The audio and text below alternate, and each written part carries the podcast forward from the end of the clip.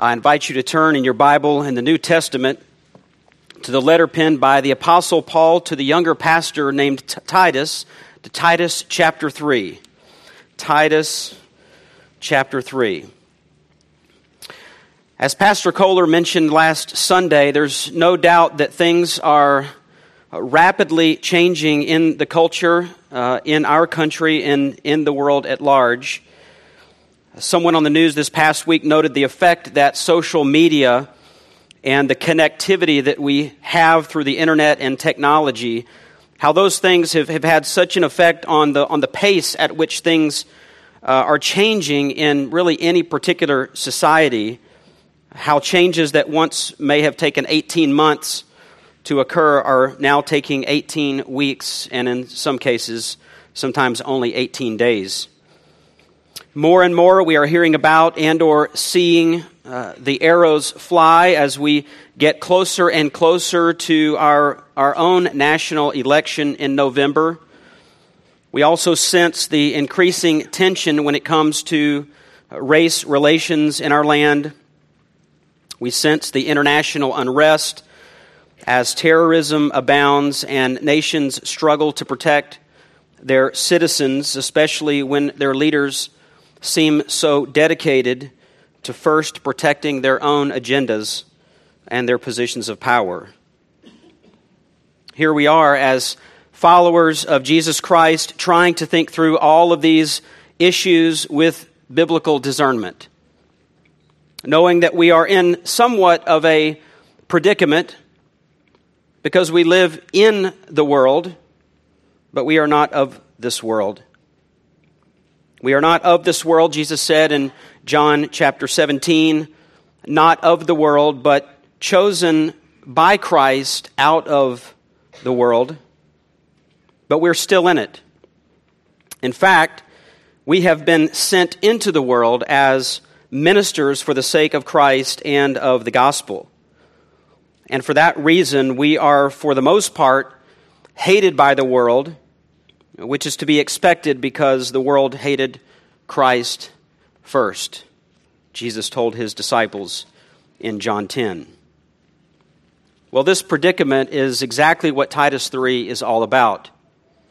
It's about Christian living in this world.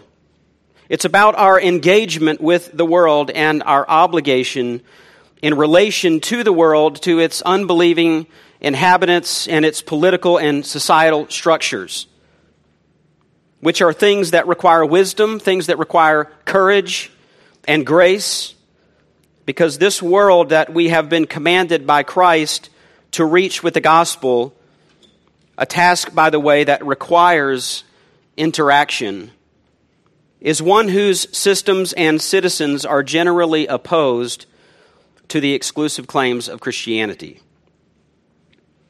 Now, when we get to this point in Paul's letter to Titus, Paul turns a corner. In, in chapter 2, he's been talking about gospel implications and giving instruction to the church about relationships in the church, within the church, and among believers, brothers and sisters in Christ. But in chapter 3, he continues to stress gospel implications, but begins giving instruction to the church, uh, not so much regarding the relationships within, but really dealing with those relationships that we have outside the church. How are we supposed to think about the lost? How are we supposed to relate to those in the world who don't know Christ? And how can we cultivate a heart for the lost? Paul tells his son in the faith, Titus, that, that he is going to have to consistently remind the church of the answers to these questions. And that he's going to have to confidently instruct the church in these matters. So, what does he say? What are the instructions for this pastor and for the people that he was called to shepherd? Titus chapter 3, verse 1, reading from the English Standard Version, Paul writes Remind them to be submissive to rulers and authorities to be obedient, to be ready for every good work, to speak evil of no one, to avoid quarreling, to be gentle, and to show perfect courtesy toward all people. For we ourselves were once foolish, disobedient, led astray, slaves to various passions and pleasures, passing our days in malice and envy, hated by others and hating one another. But when the goodness and loving kindness of God our Savior appeared, he saved us. Not because of works done by us in righteousness, but according to his own mercy, by the washing of regeneration and renewal of the Holy Spirit whom he poured out on us richly through Jesus Christ our Savior, so that being justified by his grace, we might become heirs according to the hope of eternal life. The, the saying is trustworthy, and I want you to insist on these things, so that those who have believed in God may be careful to devote themselves to good works. These things are excellent and profitable for people. In light of this passage, let me ask you a question. What is your relationship to those outside the church of Jesus Christ? What is your posture towards your lost neighbors or lost relatives? Isn't it true that it's easy for us to get this wrong? Uh, it's quite easy to adopt the wrong attitudes and the wrong posture towards unbelievers. Some of you will struggle with indifference. You have prayed for, for so long for some individuals in your life that you really have just become uncaring. You don't care anymore. You don't even think about it. There's no sense of urgency. Some of you will struggle with defensiveness, with fear and insecurity, determined to keep the world and all of its evil at bay. So there's no sense of compassionate evangelism in your life. There's only a posture that says that I must protect myself and my household from the wickedness in the world at all costs. So you'll find yourself insulated by the church and with little interaction with the unbelieving world. Others of you will struggle with impatience, disgust, anger, anger with the evil world out there Certainly, you shouldn't approve of evil, but, but here the concern for God's glory has been replaced by the concern that you have personally been insulted. And some of you will struggle with a different kind of anger, not so much a disgust of, of their vileness, but anger or hurt towards those who may persecute you or wrong you as unbelievers. In these cases, we sometimes take a softer defense, saying, You, you hurt me, or, or you could hurt me. And so we back away and disengage. And there are others, other ways to get it wrong. But this passage tells us how to get it right. Here we have an apostle saying to a young pastor, Teach the church this, remind them of this, instruct them in these things. And keep doing it because they will struggle to consistently apply and maintain the right kind of attitude and posture. So think about this. What is your general MO or your posture? Or your demeanor towards the lost? And with that in your mind, let's consider the counsel that Paul gives and that is meant to help us to cultivate a heart for the lost. We'll do this by breaking this into two major headings spiritual reminders and spiritual reasons. First, spiritual reminders. Spiritual reminders. In verse 1, Paul tells Titus to remind them. Uh, literally, it's it, Titus, keep reminding them. Keep putting them under remembrance, or keep putting them under the weight of this reminder. This is what pastors and teachers do. This is what they do once they, as, as John Stott has stated, once they have been delivered from the unhealthy lust for originality. Right? They take pains. This is what pastors and teachers do and preachers do. They take pains to remind people of old truths. And why must pastors and teachers do this? Well, they have to do it. We have to do it. We need it in our lives because we're all a forgetful people Right? This was a problem for Israel. This was a problem. You see it in even the lives of, of the disciples that followed Christ. And so it just makes sense that this would also be something that still plagues our lives in the church today. So, what is it that we are to be continually reminded to do? Well, first, he says we are to remember to be submissive to governing authorities. We're to remember to be submissive to governing authorities. He says this remind them to be submissive to rulers and authorities. Nothing about our relationship with the kingdom of God allows us a free pass to disregard and disobey the kingdom of man. With one glaring exception, of course, and that is when their laws cross God's law but it, Paul says here, remind them to be submissive. It's the idea of lining yourself up under the authority of, of others, as, as imperfect as those authorities may be at times. It's a willing demeanor. Uh, it's a concept that is set in contrast to the spirit of rebellion that is so prevalent in the culture.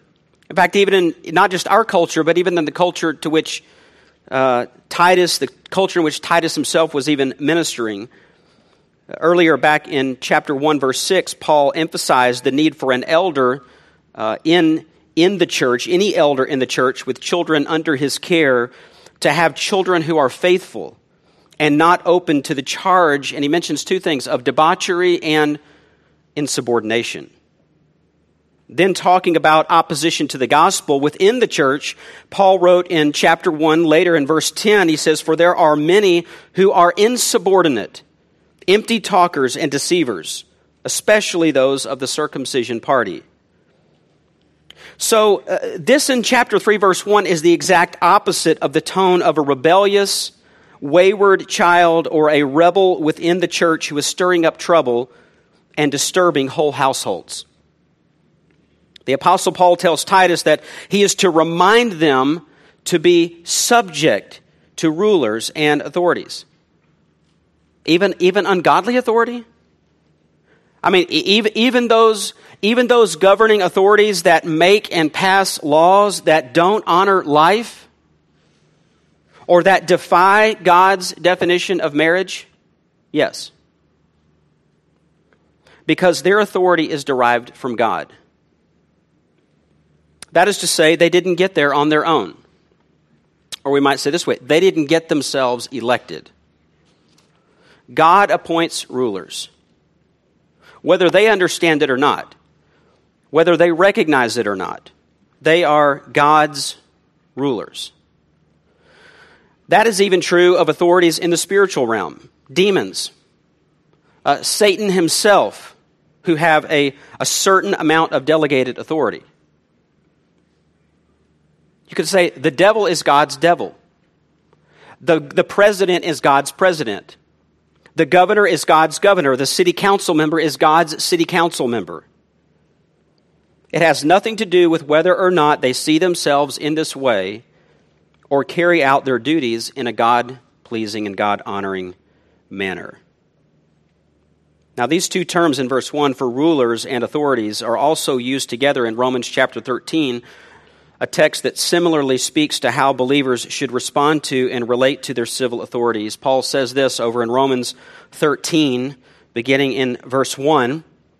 He says, Let every, let every person be subject to the governing authorities, be submissive to the governing authorities. For there is no authority except from God, and those that exist have been instituted by God.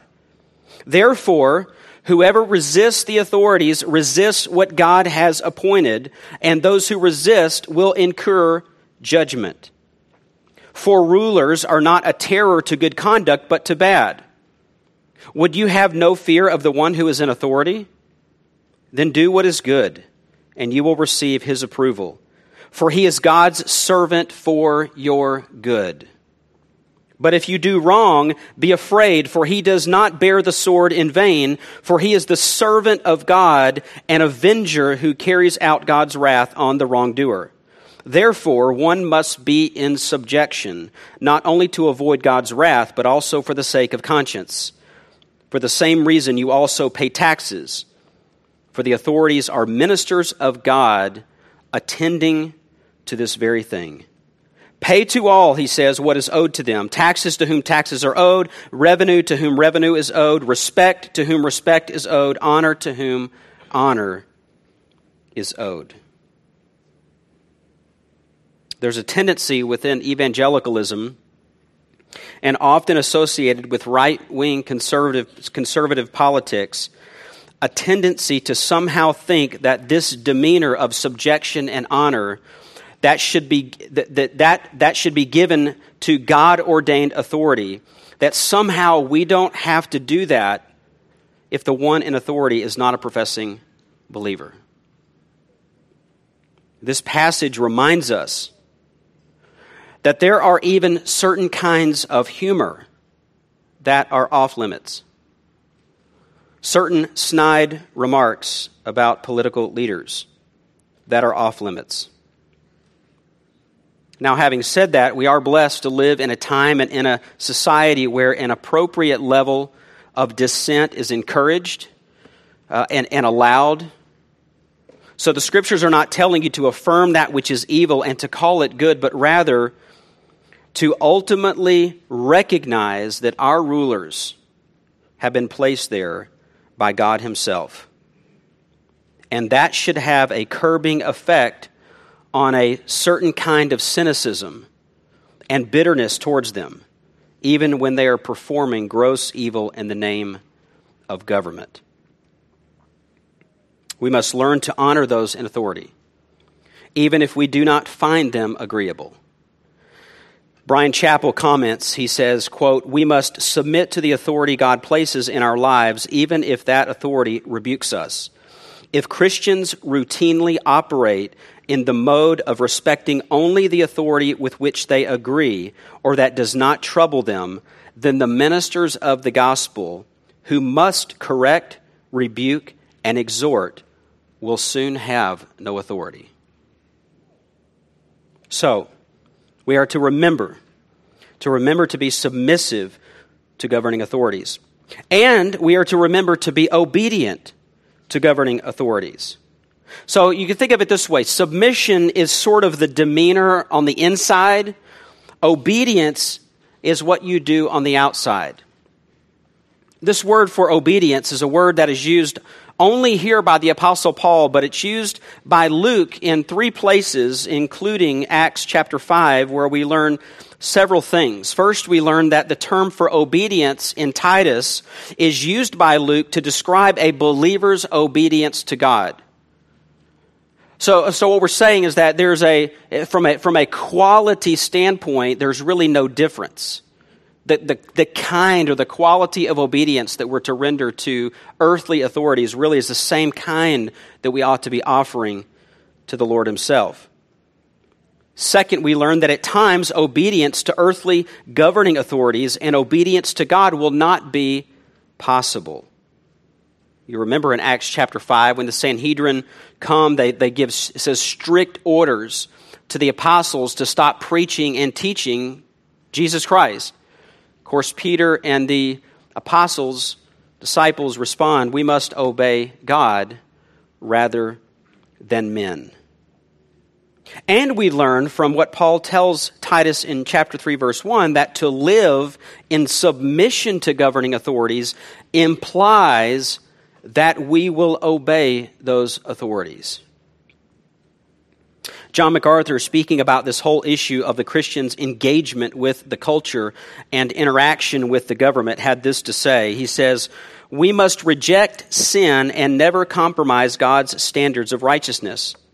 But we, we also must never engage in defamation and, de- and denigration of the lost sinners who make up our corrupt culture. When Christians become political, sinners become the enemy instead of the mission field. No Christian can help wishing that the moral standards of society were better. We do grieve over the rampant lewdness, indecency, deceitfulness, vulgarity, unchastity, extreme self indulgence, and every other form of depravity that is corroding our society. But as noble as the desire to reform culture may be, God does not call the church to impact society by the promoting by promoting laws and judicial decisions that support biblical standards of behavior.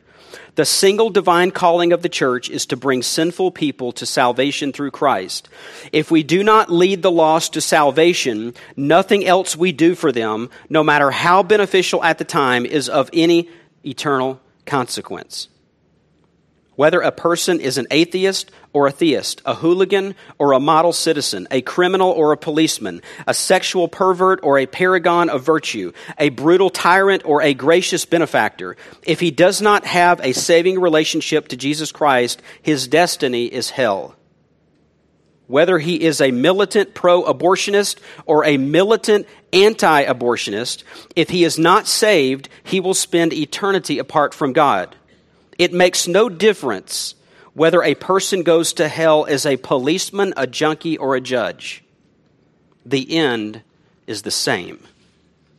When the church adopts a moralizing approach, its energy and resources are diverted and evangelism suffers. When Christians become hostile to government and to society in general, they almost inevitably become hostile to the unsaved leaders of that government and the unsaved citizens who live in that society. It's well said. So we submit to governing authorities and we obey our governing authorities we participate in this level of the social structure as far as possible according to the rules and the guidelines of society. We do what the system requires because subjection to the state, that is, adherence to and recognition of this institution, means obeying the rules. And not just obeying the rules, but actively expressing our Christian life by doing good. Which is the third thing that we are to remember if we're going to cultivate a heart for unbelievers. We are to remember, he says, to be ready for every good work, for every good deed. Which is quite a convicting little phrase. It's that preparedness, not mere willingness to do a good deed, not just if a, if a good deed happens to jump in front of you, but looking for the opportunity. It refers to a thoughtful mental rehearsal and preparation like preparing a meal. Ladies, you think about having a, a, group of people over to your house for supper, and so you sit there at, at night, and, and, you, and you're, all these things are going through your mind. You're thinking about uh, what you're going to fix, right? And then you're thinking about the, from that, you're going to the grocery list, right? You're beginning to think, okay, I, do we have this? Do we have that? What are we going to need? What am I going to go and buy at the store tomorrow? How am I best going to serve this to my guests? All of those things. That's preparation. That's the kind of thing that the Apostle Paul is talking about. Being prepared, thinking ahead of time about good deeds. Now, think about your relationship with unbelievers. Paul asks, how, will you decorate your doctrine? How will you accessorize your doctrinal statement with your good deeds in life? Paul has already talked in this letter about the importance of doing good deeds. He did that, he did that back in chapter 2, verse 7. And then he says not just to do them, but he adds in chapter 2, verse 14, that we're to be zealous, we're to be enthusiastic, we're to be intense about doing them. And now he says we're to be prepared for them, prepared for them ahead of time. Do you think about that? Do you think ahead of time about the things that you could do to be a blessing to your unbelieving neighbors and relatives? Do you think ahead of time about people who you could reach? Do you think ahead of time about how to transition a conversation from sports and current events to the truths of the gospel? Paul says we're to re- be reminded of this.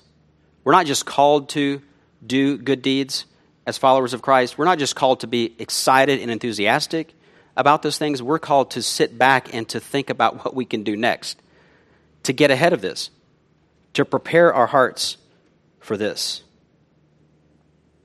Be ready for every good deed. Fourth, we are to remember to malign no one. To malign no one. He says to speak evil. It's the word uh, blasphemeo, where we get our term blasphemy. To speak evil of no one. The point Paul is making here is that as a Christian, you will be, you will be maligned by the unbelieving world. You can read all about that in the, the, the book of 1 Peter. The world will speak evil of you. The world will heap abuse on you. The world will insult and deride you. They did this to Christ. They did this to the Apostle Paul. You could see that in Acts chapter, chapter 13, Acts chapter 18. People will do this to you. They will slander you. They will treat you with contempt. And when they do, Paul says, do not do this in return. Rather, he says over in Romans chapter 12, verse 14, bless, and uses a term where we get our, our, our, our, our term in the English, uh, eulogize, a eulogy. To bless, it means to speak well of. This is what people do at funerals. When they eulogize someone, they forget all the bad, right? They don't talk about all the bad stuff at the funeral that this person did for 60 years. They talk about, even if there's just a handful, right? of good, virtuous things. They talk about those things. That's what Paul says we're to do when we're talking about our enemies enemies of the gospel. We're to bless them, we're to speak well of them. We're to bless those who persecute you. Bless, he says, and do not curse. Again, we need this reminder because we easily slip back into patterns of fighting fire with fire. Paul then moves from the believer's speech to his conduct, together, sort of summarizing the totality of our lives. He says that as a Christian, I am to be known as a peacemaker. A peacemaker. We are to remember to be peaceable, to abstain from fighting, to not be ready to fight, to not be argumentative, we might say. People tend to fall into one of two groups, right? There are those who are peace loving, there are those who are, are peacemaking, and sometimes even peace faking. And then we have those on the other side, those, those who would drive across town to pick a fight. In fact, if they heard there was a fight across town, they would drive across town just to watch it, right? To observe it. Paul says, don't always assume that you're right. Humble people are people that are quick to doubt themselves. Proud people are quick to trust themselves. And in a sense, th- this is an indirect call to humility, to be peaceable. Christians are to be uncontentious and peaceable. Again, back in back to Romans chapter 12, verse verse 17, Paul wrote this, "Repay no one evil for evil, but give thought to do what is honorable in the sight of all. If possible, so far as it depends on you, live peaceably with all." Beloved, never avenge yourselves, but leave it to the wrath of God, for it is written, Vengeance is mine, I will repay, says the Lord. To the contrary, if your enemy is hungry, feed him. If he is thirsty, give him something to drink. For by, for by so doing, you will heap burning coals on his head. Do not be overcome by evil, but overcome evil with good. So we're not talking about passivity. We are talking about an active, conscious mode of response that allows a person to resist taking a violent course in difficult and tense situations, often sacrificially, in order to save relationships. Paul says, Be friendly and peaceable toward the lost, rather than quarrelsome and belligerent. Sixth, we are to remember to be gentle, to be gentle, seemly, equitable, yielding, moderate, fair, forbearing, to be reasonable over things. It's been referred to as sweet reasonableness. One commentator says that this term denotes a humble, patient steadfastness which is able to submit to injustice, disgrace, and maltreatment without hatred and malice, trusting God in spite of it all. This is about being able to absorb wrong committed against you. It's also about quieting your personal concerns and making room for the concern of others. It's about reasoned forbearance in every aspect of life. It's about putting the concerns of others ahead of your own. And finally, we are to remember to show perfect courtesy toward all people. The, a, the New American Standard says this showing every consideration for all men. You couldn't really get any more inclusive than that. In every relationship, Paul says, with every person, show consideration. Demonstrate by words and actions patience and a humble attitude that bears up under offense without a move toward revenge. And do it for all men. Because Christian gentleness does not discriminate. You don't turn it on and then turn it off. The scriptures say over and over again put on gentleness, put on Christ, put on this way of thinking and behaving. But it never tells you to put off humility and gentleness. It says put it on and keep putting it on because the gravitational pull of the flesh and sin in your life, that, that, that pull of self, keeps trying to pull it off, to disrobe you, if you will, of gentleness. Think about the unbelievers in your life. There are some that you may have a tremendous amount of compassion for. Then there are those who sort of irritate you. And then there are those that you would say of, I, I just, I just absolutely have a hard time loving them. This is God's instruction for your relationship with unbelievers of every stripe and kind. We are to be submissive, obedient, cooperative, conciliatory, courteous, humble, and gentle. This is the way to demonstrate the gracious power of God to transform sinners and to make them like Himself. So, do you want to make an impact on those in your life who are lost without the Lord? Stop harassing them. Stop getting frustrated with them. Stop condemning them. Stop stirring up con- controversy everywhere that you go. Stop justifying your insubordinate attitude and start treating them with compassion and mercy and gentleness. Now, what is the theological justification for this instruction that Paul gives Titus? Well, this is where Paul goes in the verses that follow. He gives us spiritual reasons, spiritual reasons for us to live this way. So it's, it's not just simple obedience. I mean, that would be okay. I mean, Paul could just say, This is the way you're supposed to live, now do it. and there are other places where you sort of get that tone, right? Where it's just, you, you are the servant of the Lord, He is your master, you just do what He says. That's certainly true. But this isn't just simple obedience. This is, if you will, an informed obedience. Paul's telling you what to do. He's giving you God given responsibilities, but he wants you to know why. He wants to supply, in this case, the reasons for living this way. So, why do these things? Well, we do them for reasons that really fall, at least in this text, into two categories. First, he says that we are to live this way because of who you were without the gospel. Because of who you were without the gospel. Verse 3 For we ourselves were once foolish, disobedient, led astray, slaves to various passions and pleasures, passing our days in malice and envy, hated by others and hating one another.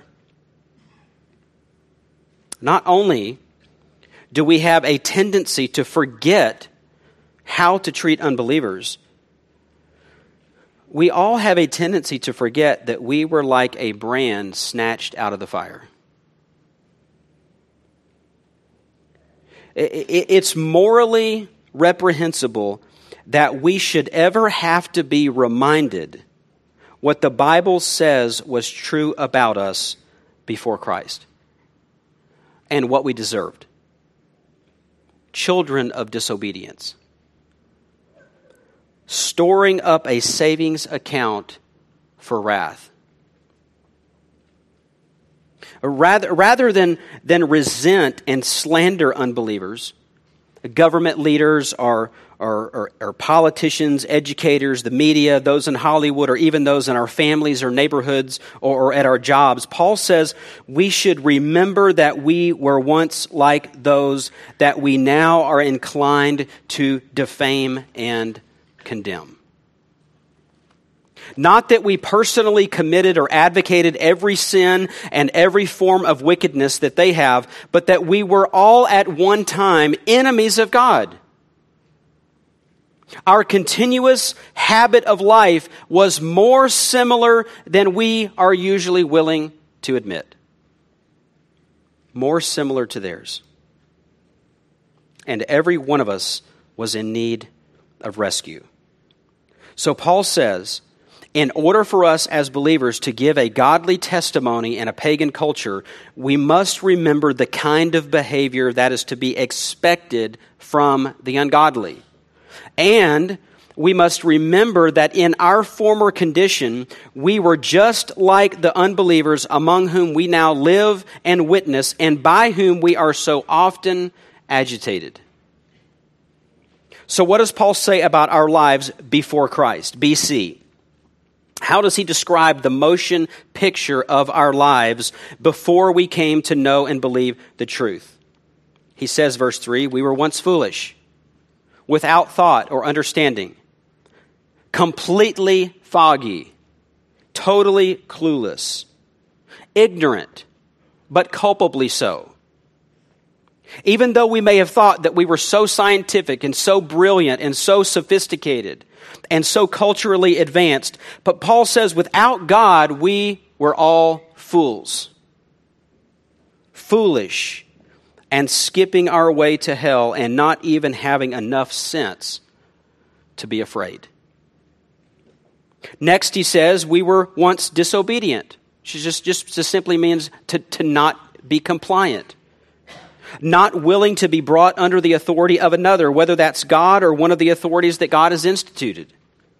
Having the desire to be autonomous, self ruled, self governing, self determining, independent, sovereign, free, unmonitored. So when you see unbelievers being disobedient, you should think, that is the way that I used to be and to act, and sometimes still do. I may not be characterized by those things, but remnants still exist. These sins are not foreign to us. Another, for we ourselves were once led astray. It's the idea of being purposefully misled, deceived, and led astray by someone else. This is what goes on in the life of unbelievers, following a false guide to life and eternity, ever stumbling down the path after false ideals. Isaiah 53 6 says this All we like sheep have gone astray. We have turned everyone to his own way. This is who we were foolish, disobedient, and deceived. We possessed no wisdom. We resisted God's wisdom. And we followed the lies of others who were equally deceived. It was the blind leading the blind. But that's not all. He says, For we ourselves were once slaves to various passions and pleasures. The term for, this term for slavery is sometimes used in a positive sense to, to describe our service to the Lord and even sometimes our service to one another in the, in the family of God. But in this verse, it's used in a negative way to speak of the unbeliever's bondage. Our former bondage as we lacked the desire and the ability to be or to do anything but that which is sinful enslaved to sin, enslaved to idols, enslaved to appetites. He uses this term, cravings, sometimes sexually and immoral desires, but really any kind, any kind of deep craving in the heart, and unable to extricate ourselves. That is to say, if God would not have unshackled you, you would still be a slave of sin. And enslaved to pleasures, not just cravings, but pleasures, sinful satisfactions, sinful self indulgence.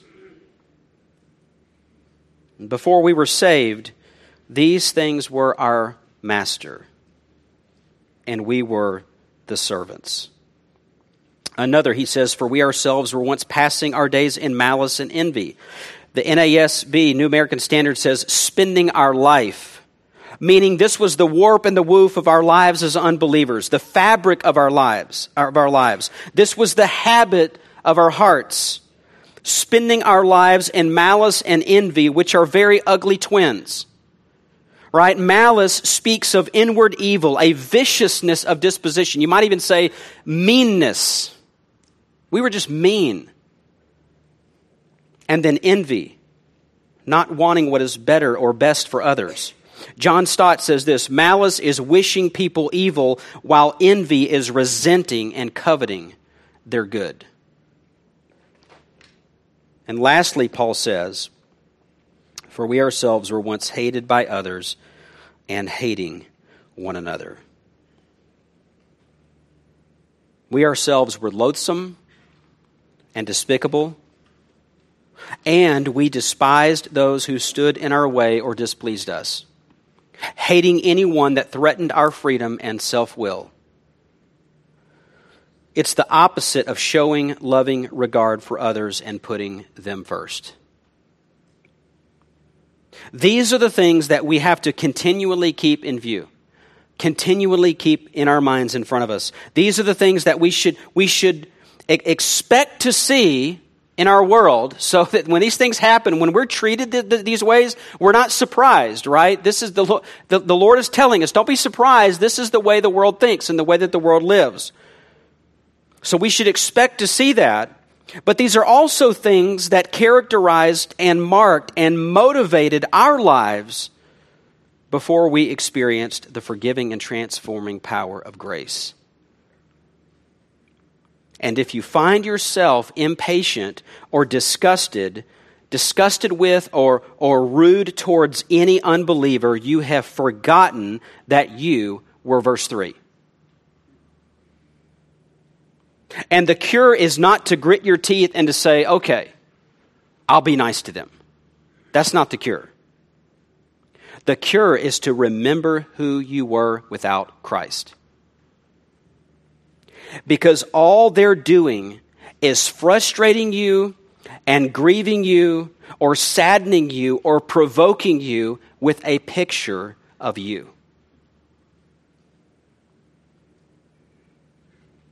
But Paul doesn't leave us there with just this before Christ portrait, but starts in, in at verse 4 with this beautiful long sentence that runs down through verse 7 about God's saving work in your life.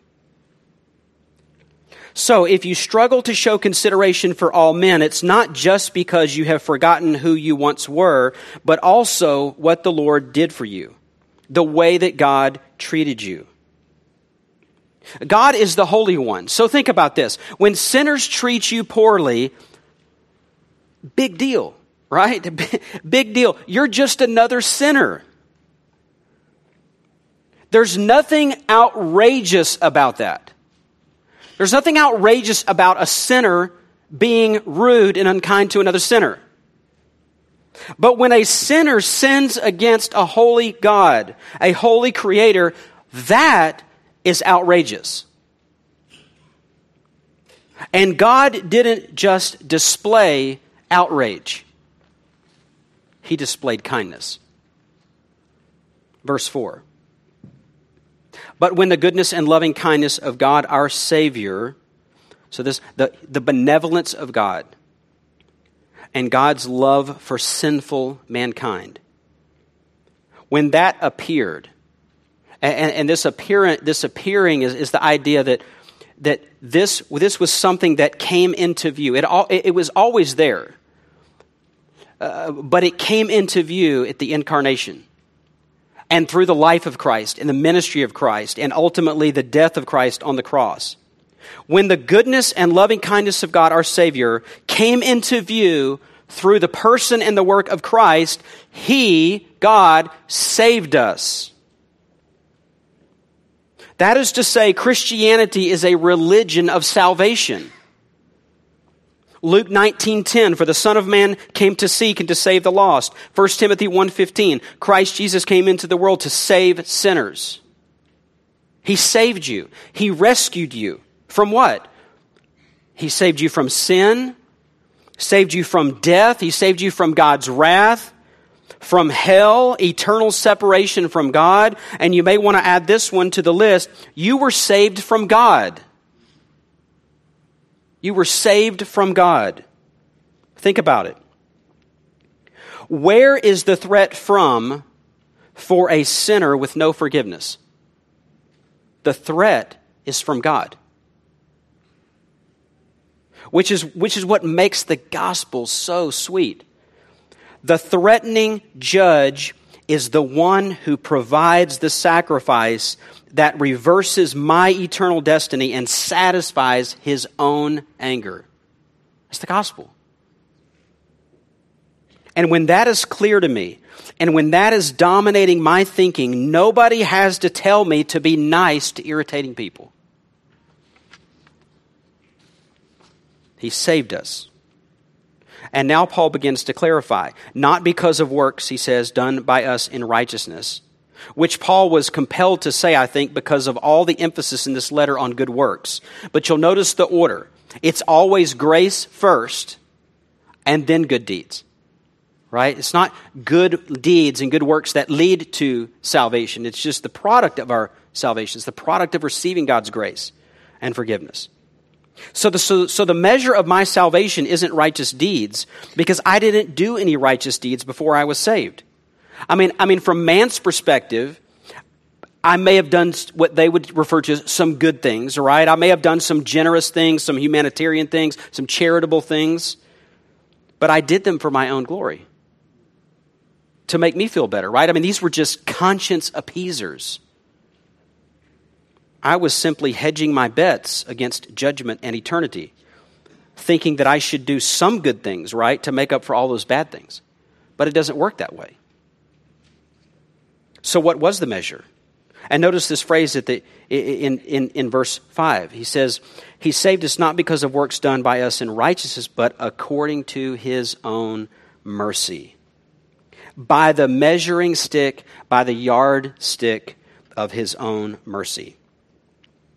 Mercy is that emotion aroused by the undeserved affliction of others.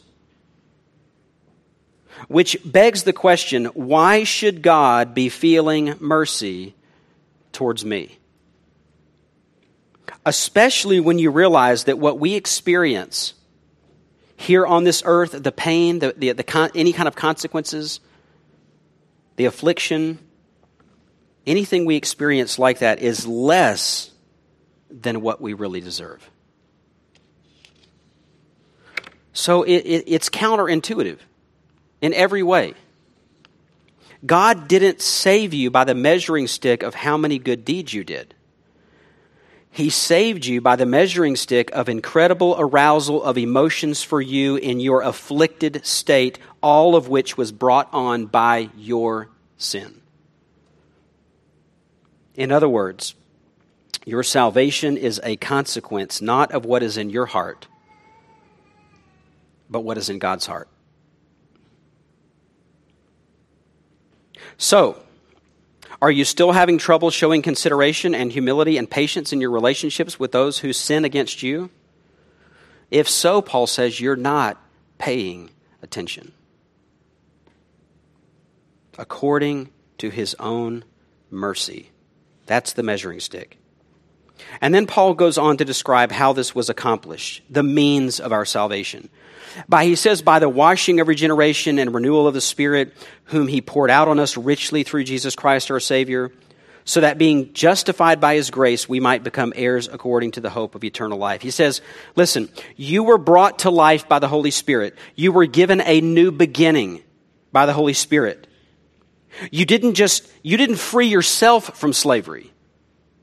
You didn't unshackle yourself. He set you free.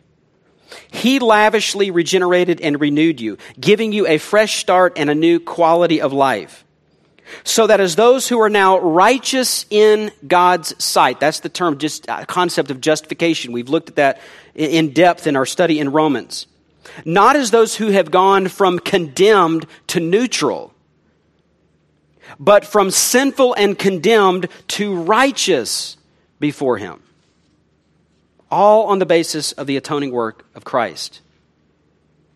So that we would go from slavery to sonship to equal inheritance status, to being joint heirs with Christ. These things are fixed and secure. Verse 8, he says, The saying is trustworthy and I want you to insist on these things so that those who have believed in God may be careful to devote themselves to good works. Again, another reminder about this emphasis on the importance of, of adorning our life. These things, he says, are excellent and profitable for people. This is a faithful word, Titus.